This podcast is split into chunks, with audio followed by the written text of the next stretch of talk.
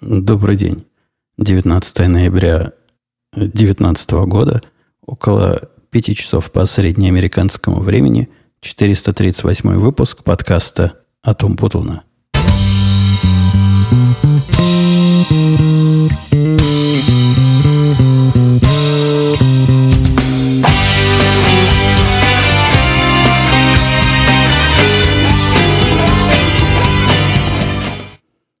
В очередной раз вовремя выхожу в свой стандартный день, с чем нас с вами всех и поздравляю.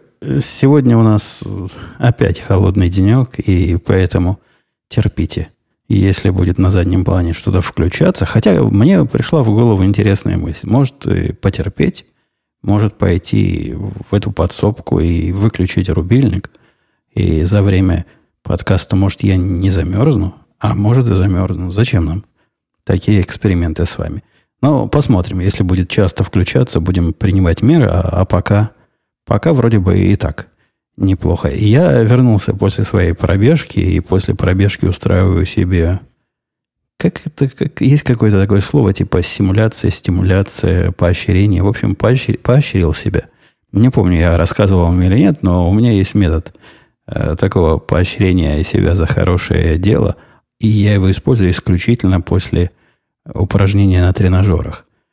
Я иду, делаю себе чашечку эспрессо, маленькую такую, но двойного эспрессо. Потому что меньше, чем двойной я не воспринимаю. И в виде вот этого праздничного знака добавляю туда чуток сахара, перемешанного с э, корицей. Сахар с корицей создает такой праздничный запах – и вкусовое качество от этого никак не улучшается, но чуть-чуть сладко становится. Обычно я пью вообще без сахара, а тут вот такая исключительная ситуация. И исключительно выпиваю после бега не потому, что корица в большом дефиците. Нет, не подумайте. А потому, что надо себе, как этим самым волкам, расставлять красные флажки, ну, чтобы, чтобы радоваться переходу через них. Я, я так э, туманно объясняю, что такой у меня психологический метод. Сама, сама, сам, когда сам себе подарки даришь. Ну, вот этого всего. Такой у меня метод. Пока я эти слова подбирал, моя левая рука, а у меня тут еще одно улучшение. В прошлый раз я понял, что держать на правой руке мою щелкалку, это неудобно.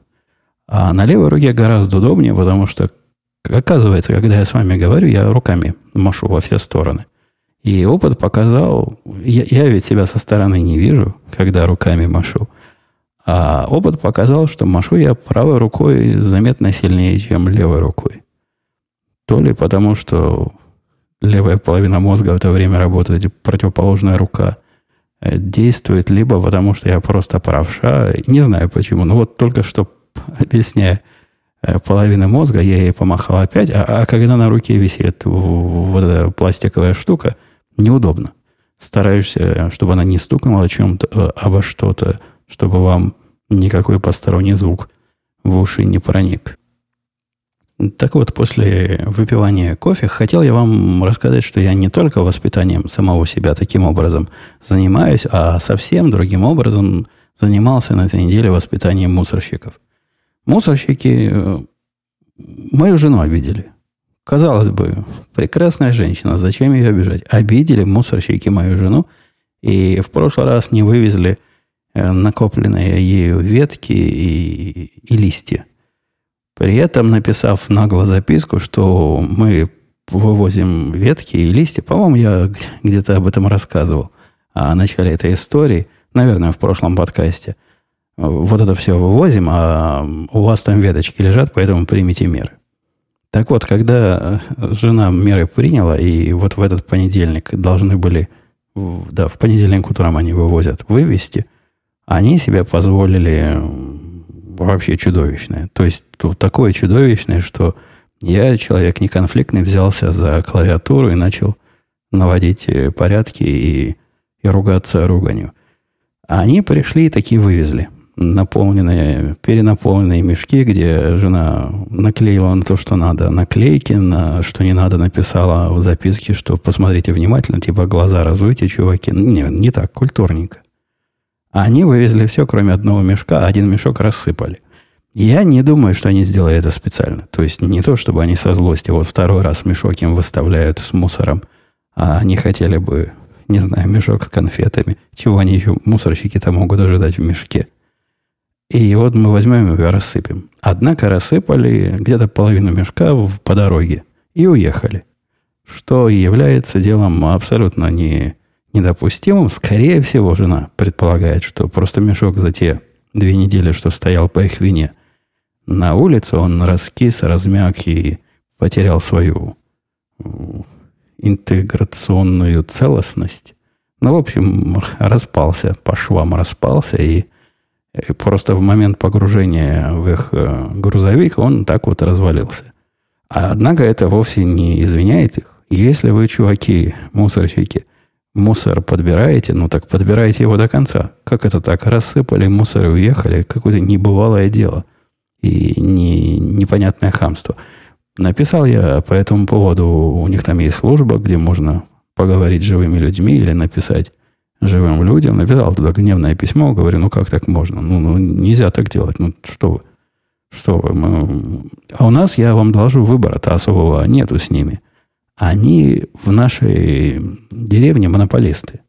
Вся деревня заключила с мусорщиками договор какое-то время назад. До этого у нас были другие, такие же, но другие мусорщики – назывались по-другому и стоили, по-моему, чуть-чуть иначе. То ли чуть дороже, то ли чуть дешевле, но я помню, что разница в цене совсем небольшая. Видимо, есть стандартная мусорная такса. Она стоит долларов, если вы интересуетесь, то ли 70, то ли 80 за два месяца вывоз нашего всего мусора. Так вот, после того, как деревня поменяла а, поставщика этих услуг, мы, мы с ними оказались. Люди говорят, есть такие, которые измучены вот этими сервисами, есть альтернативные, которые можно лично заказать, то есть один на один, и самому это оплачивать. Не такая уж это монополия, как кажется, но никогда руки не доходили. А тут написал письмо. В ответ они мне прислали, как положено, извинения, пообещали разобраться. И тут же Тут же написали, по-моему, в этом же, по-моему, второе письмо было. Они передали его там кому-то по, по цепочке управления. Э, тетка у меня спросила, ну, в письменном виде, не хочу ли я, чтобы сейчас кто-то прямо приехал. Это уже было на следующий день, когда жена все сама подмела. Чтобы кто-то приехал и, и листья эти подмел. Потому что так ей неудобно, так ей стыдно, так ей стыдно. И обещали принять меры. Я не знаю, какие меры против нерадивых мусорщиков они могут принять лишить 13 зарплаты, чтобы знали, как, э, как мусорить, вместо того, чтобы этот самый мусор собирать. И еще из странного, у меня тут произошло такое, от чего я себя стараюсь удерживать в меру сил своих. Э, все мы, люди все моей профессии, многие, во всяком случае, в моей профессии, страдают, что там страдают, наслаждаются, но при этом грешат. Грешат э, таким, э, таким, как же эта штука называется, не чувством, а психологическим состоянием. Это такой кондишн. Это не болезнь, это кондишн. Как тут принято говорить, то есть э, состояние души, когда у нас есть проблема завершения. В профессиональной области проблема завершения в нашей программистско-компьютерной области это прям большая проблема. И человеку надо десяток лет отработать, как минимум, чтобы понять, не надо как правило, не надо доводить продукт, которым ты занимаешься, до идеала, а достаточно его довести до состояния и так уже работает. То есть достаточно хорош для того, чтобы работать. И остановиться на этом. В этот момент, когда остановиться и взять себя за руку, схватить или за хвост и вытащить из лужи и больше туда не, не лезть без необходимости, он непростой. В нас сидят вот эти перфекционисты – в многих из нас, во всех программистах, которых я знаю, сидят эти самые перфекционисты. Возможно, только люди с таким строением мозга в эту профессию идут, я не знаю. Возможно, профессия на нас такой накладывает. Однако накладывает она это не только на нашу профессиональную деятельность, но и, и обычную. Мы и в жизни иногда вот такими бываем. И вот это случилось со мной. Когда я улучшал тут свою домашнюю сеть, наводил в ней порядок. Поначалу план был совсем маленький. У меня была, была тарелка, были раутеры, были всякие другие железки. Я захотел все это упростить и объединить, э, привести к общему знаменателю. В общем, свои разные мелкие улучшения сделать. Ну, опять же, с тем же самым принципом в голове, но сделать достаточно хорошо. И вот тут что-то пошло не так. На мою беду, вот эта штука, вот эта система управления всем этим э, сетевым хозяйством – она просто написана для того, чтобы провоцировать самые худшие наши психологические перфекционистские комплексы. Когда заходишь на страницу, где показывается обзор твоей домашней сети, она говорит, у тебя сеть, э, все в порядке на 89%. Почему, сказала я, на 89%? Почему хотя бы не 95%? Ладно, почему не 100 тогда? Что, что не так? И никак субъективно вот эти проценты я не ощущаю. То есть э, домашняя моя система настолько быстрая, настолько надежная и настолько проверенная, что казалось бы, ну какая разница, ну 85%, ну 89%. Нет, как-то это меня задело. Задело настолько, что я даже несколько видео на YouTube посмотрел, где люди свои системы показывают, и у них у всех 95, 90, а у меня вот до 80 не дотягивает. Это ведь какой-то позор. С этим ведь надо что-то делать. И понеслось. От одного до другого, от одного мелкого улучшения до другого. В результате вчера полночи я... А с этим только пальчик туда, в это болото попади, и все, птички наступает э, полный конец. И моей птичке он тоже наступил, и полночи я провозился, улучшая сначала нечто вот тут, потом улучшая нечто там. Потом э, все эти улучшения вызвали, что те, те куски, которые работают, перестали работать. А чинить старым образом не хотелось, хотелось сделать все правильно. Вот это, вот это японство во мне, вот этот перфекционизм, он, он вчера просто победил. Настолько, что проснувшись утром, поглядев на заветные 98%, я не мог себе объяснить, что это было. И я не могу до сих пор объяснить, какой черт меня понес на эти галеры – и помню, что в, в, в угаре своего улучшательства у меня даже было такое, я уже пошел на Amazon купить э, еще одну небольшую железку долларов за 150 для того, чтобы там 2% где-то улучшить. Но в, вспомнил, вспомнил в процессе, что есть же у меня дома бессмысленные железки. Те самые Raspberry Pi, о которых меня спрашивали, и одну из них приспособил вот для для, для полезной, кстати, функции. В принципе, я результатом доволен. Хотя между нами, пока никто не слышит, всем этим можно было не заниматься вообще. И вместо того, чтобы до 6 утра возиться вокруг всего этого, я мог бы спокойно и вдумчиво, спокойно и вдумчиво поспать. Ну или и заняться чем-нибудь более полезным. Так что это мне, для меня, конечно, урок. Казалось бы, я и жил в себе вот это все а нет, а нет, иногда прорывается наружу. Самое обидное, когда начинается цепная реакция. То есть в идеальном, идеальной системе себе построить э, в принципе невозможно. Неважно, какой системы. Там, не знаю, систему освещения, систему умного дома, систему звукозаписи. Систем, любую систему, которую ты пытаешься довести до идеала, можно довести только до состояния тебе уже подходит. Поскольку в идеал всегда есть куда расти. И, здесь я доводила, доводила разные куски. И особенно цепная реакция, вот это, вот это особенно меня добило, как я пошел на поводу этой реакции и кусок за куском улучшал все, пока, пока силы не кончились, но и пока заветные 90 плюс процентов не появились. Из рабочих новостей у нас да, в, в тему перфекционизма не забирался рассказывать, даже не новость, а просто к слову пришлось, но однако расскажу. Сегодня получил письмо от, даже не письмо, с утра пораньше позвонил наш э, начальник и говорит, у меня к тебе серьезный бизнес-вопрос. И, и переслал мне письмо от э, такого высокого начальника, большого вице-президента – супербанка, такого жирного, жирного заказчика. Этот э, супер-вице-президент редко выходит на наш уровень, чтобы что-то нам сказать. Мы не его поле ягода. Мы для него, ну, вообще мелочь какая-то пузатая. Он знает, что мы где-то там под ногами крутимся. В принципе, знает, какой мы продукт ему выдаем. И, в общем, все в порядке. У нас с ним отношения такие дистанционно теплые. Мы с ним не общаемся, но нас он уважает. А тут э, связался он с нашим руководством напрямую, ну, поскольку таким-то большим людям не чита связываться с теми, кто на самом деле проектом занимается. И им надо заниматься тем, кто... Им надо коммуницировать, простите, тем, кто рангом повыше.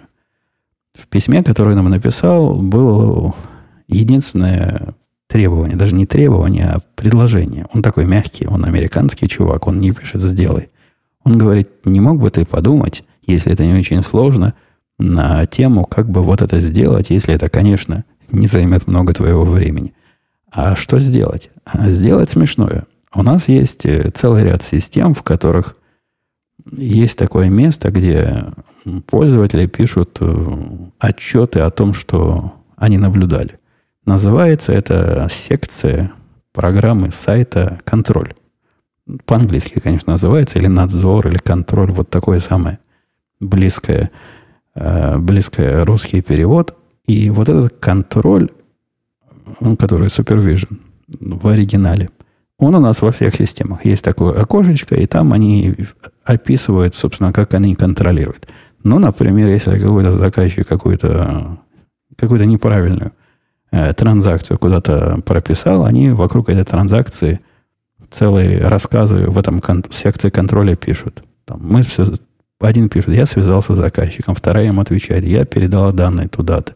Третий отвечает, я все циферки проверил, заказчик молодец, это мы тут как-то не то про него подумали. Ну и так далее. Там целая история развивается в этой секции контроля, она очень важна. А попросил он ее переделать на, из контроля на обзор. То есть на ревью. Почему это произошло, он не, не объяснил, однако слухи до нас дошли, что кто-то там где-то обиделся на то, что выше него в разделе «Контроль» какой-то чувак, который ниже его по рангу, э, тоже участвовал. То есть, с точки зрения, глядя на программу, в которой вверху написано «Контроль», получается какой-то низкоуровневый э, клерк, ну, не знаю, аналитик, кто-то совсем, совсем, совсем молодой и ранний, что-то пишет внизу, а вверху, а под ним, значит, большие люди, больше люди, чем он, ощущают себя контролируемыми. Потому что отвечают им они в, в, в боксе, над которым написано «надзор». То есть э, это неточное объяснение того, что произошло, однако, мне кажется, очень близкое – а, к действительности, в результате вот это стало таким срочным и таким необходимым поменять название контроля на обзор. Мне кажется, и обзор проблемы решит. Мне кажется, найдутся и такие, которые на обзор обидятся. Надо как-то нейтральнее назвать. Например, зайчик или котик или, не знаю, апельсин. Ну, что-то совсем нейтральное там надо, уж тогда точно мы никого не обидим. А, хотя, конечно, возможно, обидим, если напишем апельсин, обидим любителей яблок. Кто, кто их знает, насколько они обидчивы. Но вообще-то, я говоря о наших золотых и платиновых заказчиках, в последнее время они как-то с цепи сорвались. Какой-то какой вирус. Я подозреваю, они все готовятся к новогодней заморозке – не заморозки не в смысле холодов, которые настанут, а в смысле того, что в корпорациях принято где-то в середине декабря, даже раньше, чем середина декабря, у некоторых с самого начала декабря устраивать глобальную все фирменную заморозку новых проектов, новых инициатив и новых внедрений. Делается, если я правильно понимаю, это потому, что народ в декабре уходит в отпуск и считается, что недостаточно у них умных голов осталось на рабочих местах, поэтому лучше мы просто вычеркнем этот месяц из жизни компании, зато безопаснее будет. В этой логике, несомненно, что-то есть. Я наблюдал, как оно работает в больших корпорациях, и, возможно, там оно действительно имеет большой смысл, но для нас это означает, что в пред, предморозный период навалилось такая куча разных э, вопросов. Я даже не назвал бы это проектом вопросов. Вопросы в основном э, в, в тему, а почему сделано вот так? Почему у вас посчиталось вот так? А почему вот здесь мы считаем, что должно было посчитаться иначе, а посчиталось именно так? При этом все вопросы, я не могу сказать, что дебилы спрашивают. Не, не, там люди понимающие. Вопросы, которые до меня доходят и не фильтруются первым уровнем нашей бизнес-теткой, поскольку бизнес-тетка может, не, не глядя в код и не глядя на программу, представить себе ответы на большую часть простых вопросов. До меня доходят только сложные, которые требуют какого-то нестандартного подхода, нестандартного мышления, ну или в крайнем случае проверки, собственно, что произошло, глядя на налоги, глядя на код, глядя другими своими подручными программистскими средствами. Тем не менее, даже те, что до меня доходят, их немало. За эту неделю их было три – Три, и если вам кажется, что три это смешное число, там три таких. Один из этих трех у меня два дня занял, чтобы понять, э, откуда ноги растут и что именно хотел сказать заказчик. Поскольку это вопрос-то э, процесс, скорее не вопрос. Вопрос простой, но процесс э, интерактивный.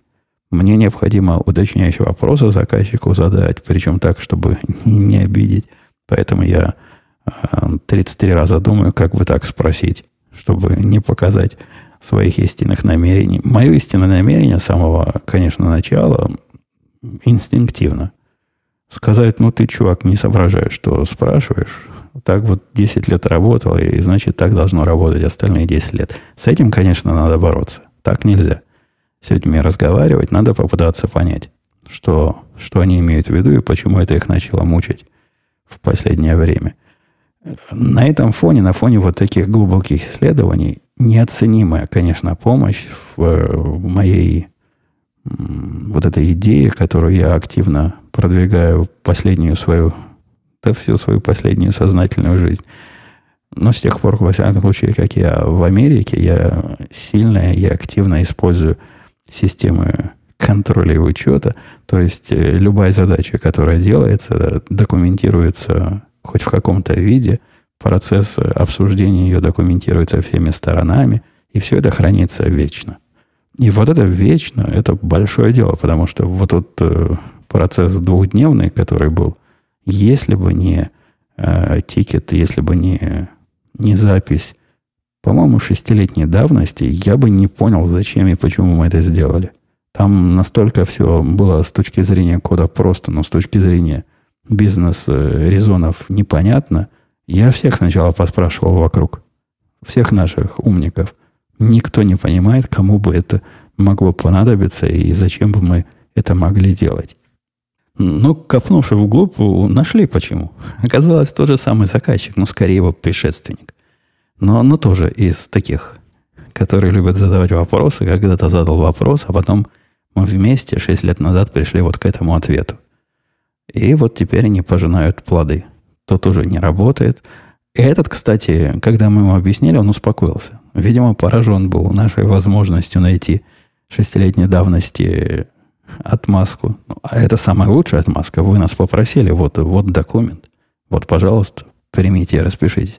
Так что он пока переваривает это. Но если решит поменять, поменять-то после того, как мы поняли, в чем там дело и где собака порылась, это, конечно, дело уже тривиальное. После всех этих раскопок, изменения, ерунда. За час справимся. И оставаясь в рамках рабочих тем, как-то я засиделся. Я уже собирался на 25-й минуте переходить к вашим вопросам, а засиделся. И вспомните, я вам про саботажников рассказывал. Вот те самые, которые делают все, что могут для того, чтобы мы не стали их партнерами – Э, а для нас они не, не партнеры, а халявщики. И в прошлый раз я плакался в тему, что, скорее всего, с ними уже ничего не получится. Если низкоуровневый персонал вашей, вашего продукта и вашего сервиса не хочет, ну, что бы там ни сделали наверху, они все равно вас не полюбят. После определенных э, много часовых обсуждений в офисе, а в офисе нам делать нечего, доложу я вам. Мы разную ерунду обсуждаем. Например, вот такую. Начальник наш решил попробовать нестандартный ход. Нестандартный совершенно ход. Он напросился к ним на вечеринку. У них, вот у этих э, саботажников, была вечеринка. Наверное, такая специальная вечеринка, где собираются саботажники всех стран и празднуют свою независимость от полезных чуваков типа нас. Как он напросился к ним на вечеринку, я не знаю. Я знаю. Ну, сказал, хочу к вам прийти. Они ведь тоже местные, тоже американцы. Нет, не скажут. Вот и сказали да. Как он наводил с ними контакты, при том, что он практически не пьет, я опять же не догадываюсь. Но в результате всего этого дружеского процесса он там подружился с половиной из них. То есть с кем успел поговорить, с тем подружился. И каждому наносил вот эту мысль, понятную нам с вами, что нет, мы не пришли, чтобы вас вымести на свалку истории, мы наоборот вам тут помочь хотим, вот так и так.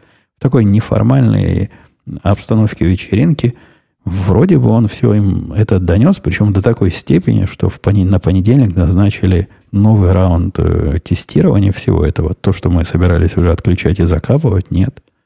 На понедельник назначили новый раунд, мы приготовились к нему. А тоже вдруг внезапный проект такой возник, потому что он в пятницу пошел на вечеринку, а в понедельник с утра сообщил, что будут тестировать в 10 раз сильнее, чем собирались, поэтому обеспечьте мощности. Но пришлось срочно обеспечить. Так что, оказывается, бывает такой способ на саботажников как-то с ними по-человечески поговорить.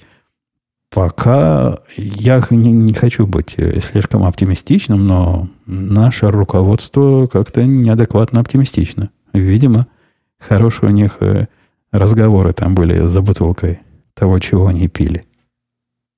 Последнее. Не, не последнее. Последнее мы перенесем на, следующую, на следующий раз. Одна тема не влезла. Давайте посмотрим, что писали вы, вы мне дорогие. Илья писал, приветствую, Евгений. Конечно же, спешу поздравить с днем рождения. Меня многие поздравляют с днем рождения. Я каждый раз повторяю, что я всем благодарен. Я все сообщения читал. Если на что-то не отвечал, но не потому, что я свинья неблагодарная, которая игнорирует ваши, ваши поздравления, а когда много, вас много, а я один, я, я все это читаю. Но отвечать на все, причем приходится формально отвечать, когда вот такая, такой вал поздравлений. Не то, что вал, ну, ну десятки, ну, десятки, десятки. Не сотни даже, десятки, то есть до ста. Моя проблема, я не знаю, что на это ответить. Вы это меня, дорогие, знаете, вот Илья меня знает. Поздравляет меня с днем рождения – а я в ответ Илье могу что-то только общее сказать. Ну, спасибо, чувак. А что за чувак, я не знаю. И как ему, как этот разговор поддержать, чтобы это было неформально, я не знаю. Поэтому я лучше промолчу. Э, собственно, тем, тем и занимаюсь. И как бы игнорирую ваши поздравления. Вопрос пишет Илья, по твоему стреляющему хобби, популярно ли у вас пневматические оружия – Тренируешься ты, та-та-та. Ведь зачастую это такое же удовольствие, что огнестрел, только никакого шума, никакого запаха, а стоимость выстрела около нуля денег за выстрел. Пневматика – это целая культура стрелковая со своими... Э, я на этот вопрос, мне кажется, отвечал. Я не помню, как я на него первый раз отвечал. А сейчас отвечу так. Нет, я не пользуюсь, у меня нет ничего пневматического. Не, нечто есть. У меня такая штука, которая с, с СО2, с углекислым газом баллончик, такой типа револьвер, который я купил, то ли он игрушечный, то ли они такие все. И я не знаю. Похоже на настоящее, только шариками стреляет. И не хочу обидеть Или, но это удовольствие для тех, кто не познал настоящее удовольствие. Тут у меня разные другие ассоциации еще есть, о которых я промолчу. Но в процессе всего этого вот этот самый запах, вот этот самый шум и вот этот, собственно, взрыв, который происходит у тебя в руках и который ты контролируешь, и вот это оружие, с которым ты борешься, оно пытается у тебя убежать, это неотъемлемая часть э, опыта. То есть делать дырочки в, бумажном, в бумажной мишени можно гораздо проще. Но зачем тогда хоть какое-то оружие пневматическое или, или настоящее? Можно подойти ножницами проколоть. В принципе, результат будет примерно такой же. Тоже будут дырочки. Нет, тут все про процесс. И для себя я не вижу никакой радости вот в таком выхолощенном процессе. Опять же, не хочу обидеть любителей этого пневматического хобби. Возможно, оно им нравится. Хотя, мне кажется, они просто лучшего не пробовали. И если нет выхода, ну, наверное, да. Если иначе не пострелять, то, наверное, и так можно. Но для меня это спуститься на совсем другой уровень а, радости и удовольствия. Нет, это, это явно не для меня. Сергей писал, Евгений, доброго времени суток, спасибо за подкаст, всегда очень интересно слушать. Э, длинный у него такой вопрос, у него, у него, у него вопрос. А, суть вопроса в том, что моими стопами, то есть не, не под влиянием меня, я своими словами пересказываю, тут довольно много а, букв, он тоже приобрел очки подобного э, прогрессивного вида, то есть которые на разные фокусные расстояния умеют концентрироваться в зависимости от того, в какую их часть смотришь. И удивляется, что за компьютером ему неудобно работать. Я ведь тоже на это жаловался. Неудобно работать. Он пока э, заставляет себя их полюбить, я сдался. Отвечая на вопрос Сергея, я сдался. Мне кажется, это дело не в привычке. Мне кажется, они просто несовместимы э, с таким способом работы с компьютером, которым занимаюсь я, когда мне головой действительно надо крутить постоянно направо и налево в этих очках, где без них не хватило бы перевести взгляд.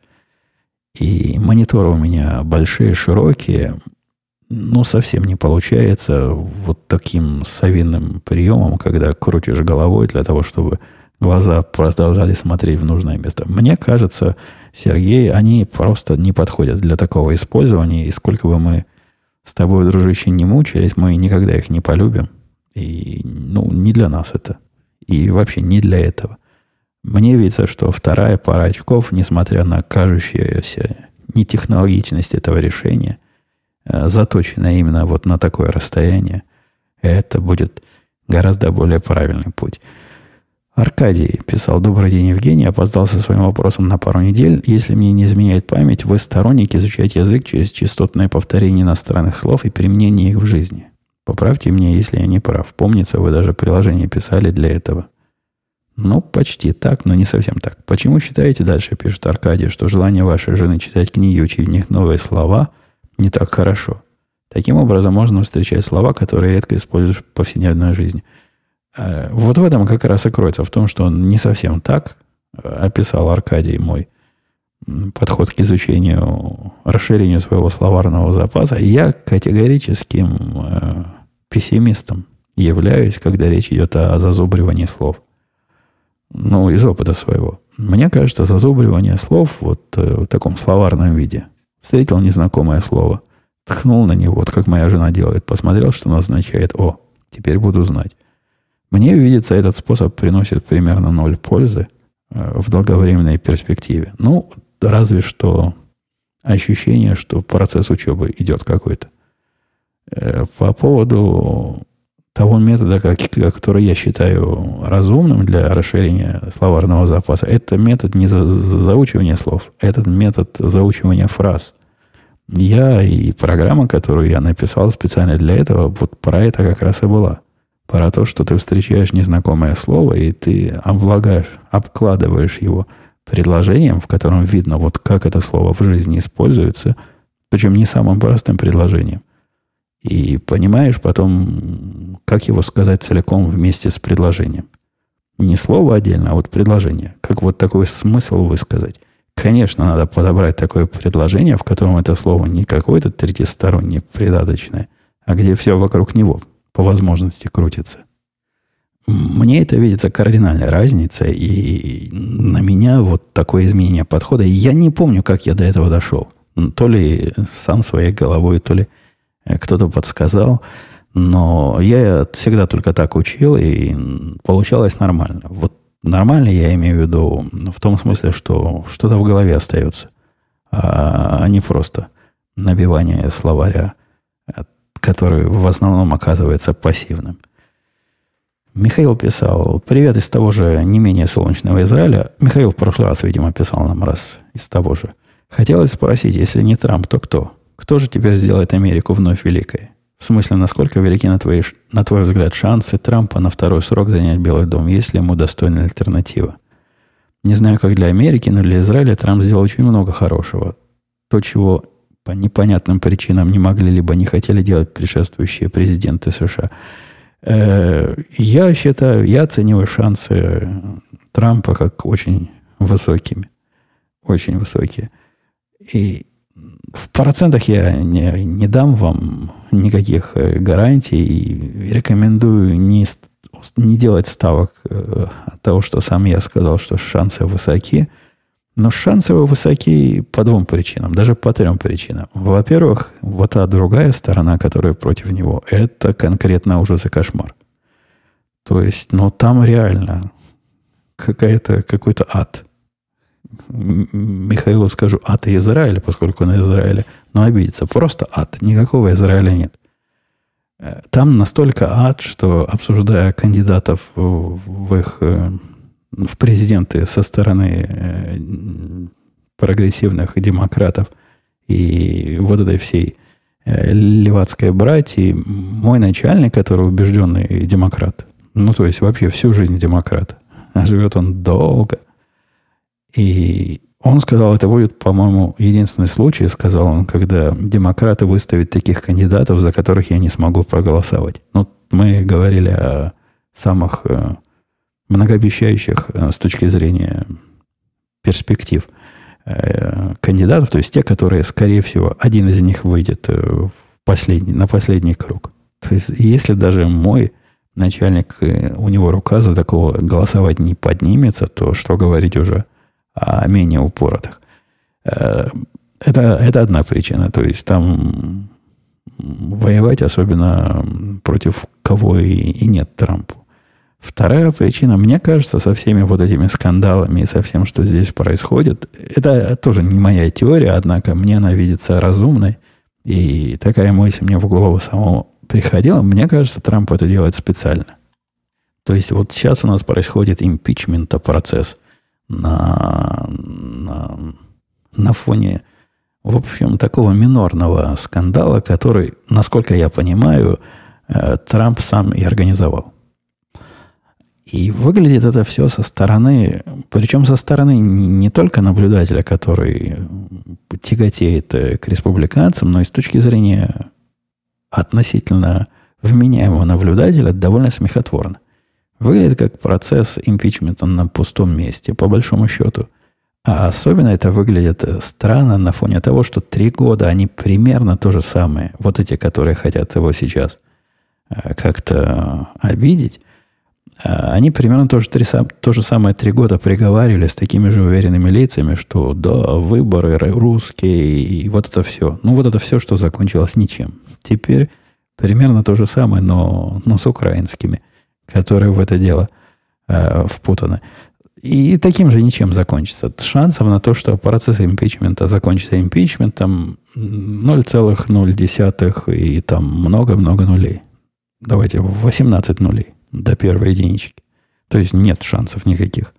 И стратегия явно всего этого процесса в том, чтобы показать э, избирателю, народу, населению, это такой политический процесс. Это политический ход, что само по себе, конечно, отвратительно – для, по-моему, для всех. Я не знаю человека, которому и в, в круге общения, где с кем я хотя бы где-то разговаривал, общался, который считает этот процесс э, оправданно адекватным. Все на это дело крутят носом. Ну, повторюсь, опять же, в моем круге общения это не, не всеобъемлющая статистика. Наверняка есть такие на которых, собственно, все это рассчитано, на которых собираются перетянуть на демократическую сторону, все это делается ведь для того, чтобы каких-то неопределившихся к себе перетянуть, или таких, которые определились, но не сильно, сбить с панталыку. Мне видится, и мне кажется, Трамп это тоже как-то сообразил, что процесс этот только во вред идет э, стороне, которая замутила эту всю бучу, и я не вижу, я не вижу, отвечая Сергею, ситуации, что Трамп э, проиграет выборы. Ну, если он что-нибудь такого не сделает или неожиданного не ляпнет где-то. А с ним такое бывает. Он, он вполне может что-то такое наделать. Ну, поживем, увидим. Пока мне видится весьма и весьма для него неплохие перспективы. Максим спрашивал, писал, добрый день, спасибо за подкаст, давно слушаю и радио Ти, и этот подкаст слушал только недавно, поэтому заранее извиняюсь, если вопрос уже задавали. Из твоих рассказов понятно, что довольно давно по работе ты руководишь разного размерами командами и проектами, при этом много программируешь сам. Если у тебя проблема нехватки времени на, собственно, программирование из-за разного рода встреч, созвонов и обсуждений, э, была ли такая проблема, когда работал в корпорации, а не в стартапе? Э, и да, и нет. То есть, когда я работал в корпорации, поначалу пришлось выработать какие-то другие новые правила, не такие, как у них были приняты для руководителей групп и проектов и всего прочего, чем я там руководил. Э, заняло какое-то время, но где-то через э, несколько месяцев там сообразили, что э, бессмысленные совещания вот этот не ходит, его лучше не звать. А там, где нельзя было уж совсем отбиться, там были такие, такие телефонные звонки, на которых сотни людей присутствовали, и пятеро из них делали доклад. Ну, на них нельзя было не пойти, потому что вот все, все начальнички какого-то уровня там должны присутствовать, вдруг что-то полезное для них скажут. Там я довольно быстро понял, что ничего полезного не говорят, и в этом смысле прибор, где можно отключить звук, а на любом современном телефоне – можно отключить звук, и пусть они там в фоне что-то бормочат, а ты делами своими занимаешься. В общем, можно было и в корпорацию такую оптимизацию строить. Ну, а в мелкой своей компании, в которой я сейчас, ну, я сам практически решаю, на которые мне ходить, на которые нет, и выбираю только те, которые полезны и в которых есть какой-то смысл. То, что времени из-за этого не хватает, нет, времени как раз не из-за этого не хватает. Совещания и, и вот эти и вот эти совещания, и, и телефонные совещания, хотел сказать я. Забыл слово вот этих э, конференций телефонных. Они, они как раз не, небольшая проблема. Большая проблема – это, собственно, процесс руководства. Когда приходится руководить, опускаясь, опускаясь. Вот если есть э, возможность просто делегировать, опи, оби, описав, да что ж такое, 40 минут уже, уже язык заплетается, описав задачу на уровне, который понятен мне, и, я надеюсь, понятен моему собеседнику, то это замечательно. А иногда приходится опускаться на разные детальные уровни. И тут вот, да, тут это может много времени занять. Надо влезать в детали проекта, который ты, собственно, сам руками не делаешь, и в голову человека, который его делает, понимать, как оно, у него все там устроено, как у него одна шестеренка за другую цепляется, даже не на самом низком техническом уровне, но хотя бы на таком э, подробном уровне бизнеса. Это да, вот это занимает много времени. Тем не менее, хватает. Как-то как хватает. Как-то получается э, сюда делегировать этих э, в долгую корзину положить, этих из корзины достать, тут что-то сделать свое, тут что-то кому-то помочь, тут какой-то посмотреть на чужой код. В общем, так, так день не проходит. Так процесс и идет. Деревне надоело, спрашивает Аконст. Э, не думали перебраться ближе к океану? Как-то у Акоста какая-то проблема с географией. Я, я скажу, дружище, э, Поближе к океану тоже деревни бывают. Но если это, как э, мы понимаем, два вопроса, то нет, деревня не надоело. Деревня – это самое близкое в современной цивилизации. И за последнее время моей жизни к тому идеальному месту, в котором я хотел бы жить. Остров. Представляете, остров, который полностью мой, на котором я живу один. Ну, один с семьей, и больше нет ничего. Наверняка для психиатров и психологов из моих э, слушателей, это, это уже какой-то диагноз. Но тем не менее, деревня в этом смысле самая близкая и практически достижимая к острову, который я, я могу э, тронуть и, и себе обеспечить перебираться поближе к океану идея неплохая, конечно, и были всякие мысли о разных э, не таких холодных местах, но жена моя в этом смысле абсолютно непреклонна. Говорит, нет, я хочу жить, где есть такая зима, что аж уши отмерзали, и такое лето, что прямо лето. Ну, то есть наш климат есть самое оно. Это одно. А второе, не хочет она ничего менять. Третье, уже и детки здесь как-то устроены. Четвертое, пятое, шестое. В общем, пока перспектив перебираться куда-то в теплые края и, или даже к холодному океану, к Северному Ледовитому, тоже ведь океан. Нет, пока таких перспектив э, у нас немного. Дмитрий спрашивал вопрос к приближающемуся Новому году. Наряжаете ли вы дома елку, какой праздник больше празднуете, Новый год или Рождество? И это, Дмитрий, даже обидный вопрос. То есть ты перечисляешь Новый год или Рождество, но Хануку почему-то выпустил. А это так же обидно примерно, как и вот те названия, как они там были, которые поменяли с Supervision на, на ревью. Э, серьезно говоря, Конечно, как, как все нормальные люди. Ну, елку наряжаем, как же можно Новый год без елки? И празднуем, конечно, Новый год, потому что, ну, как мы Рождество будем праздновать? Всю жизнь праздновали Новый год, а тут вдруг Рождество. Что за, что за новые правила? Мы, э, отвечая даже своему вопрошающему из солнечного Израиля, и в солнечном Израиле также делали, что, в общем, там гораздо больше нонсенс, чем здесь. Э, в Северной Америке. Не-не, так поступали и так и будем дальше поступать. Такой семейный праздник. Он вполне признается всеми, всеми детьми, знакомыми и, и всеми остальными, кто на этот праздник к нам забредает иногда. Так что нет, никаких Рождеств, никаких Ханук. Новый год, 31 января ночью, наше все. Добрый день, Евгений. Последний вопрос задает нам э, волос, волос. Спасибо за подкаст. Скажите, пожалуйста, вы много раз упоминали статистику, которая предъявляется противниками оружия. И, да, я, я разве употреблял такую статистику? Ну, возможно. Может, я ее ругал, а не упоминал. Google подсказал вот это и вот это. Может, вы подскажете какие-то проверенные источники, на которые следует обратить внимание в первую очередь. Так странно вопрос поставлен, что кажется, что волос не по, не по адресу задает мне. Э, предъявляется противниками. Он на самом деле спрашивает о другой стороне. Он хочет спросить, э, какая статистика, чтобы отвечать противникам оружия. Ну, если я правильно перевел э, суть и контекст. Вот эти источники, которые подсказал Google, э, они такие очень специальные. Например, статистика от NRA. Я бы осторожно относился к статистике от заинтересованных э, мест.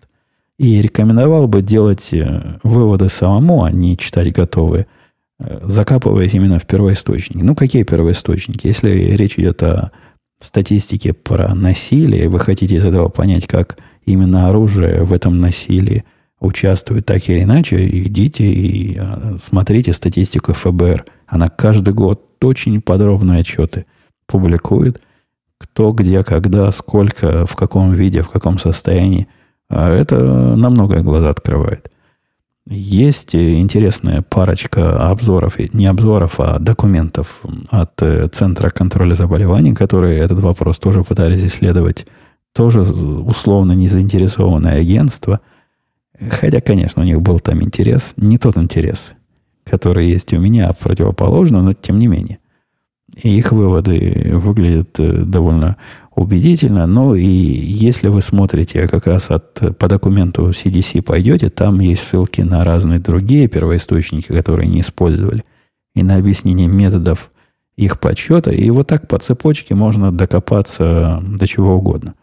Я повторюсь, вы не особо доверяете вот этим суммирующим отчетам, где сказано, вот, каждый второй убивается оружием, или там каждый третий защищается оружием от негодяев. Пытайтесь смотреть, э, откуда эти цифры выросли и как оно получается. Это э, со статистикой ведь большая проблема. Иногда даже самым базовым пониманием в математике и арифметике вы можете увидеть э, невооруженным взглядом, когда дойдете до уровня деталей и до уровня тех документов, которые – они вам пытаются объяснить, что ну ерунду какую-то говорят. Но нельзя из этого сделать такой вывод, будучи в здравом уме, трезвой памяти и не имея какого-то дьявольского плана всех запутать. Эм, давайте на этой поучительной рекомендации я сегодняшний, затянувшийся на 5 минут, даже 6 минут выпуск буду завершать. Услышимся с вами, надеюсь, на следующей неделе. Скорее всего, в один из стандартных наших дней, вторник или запасной стандартный день среда. Пока. До следующей недели.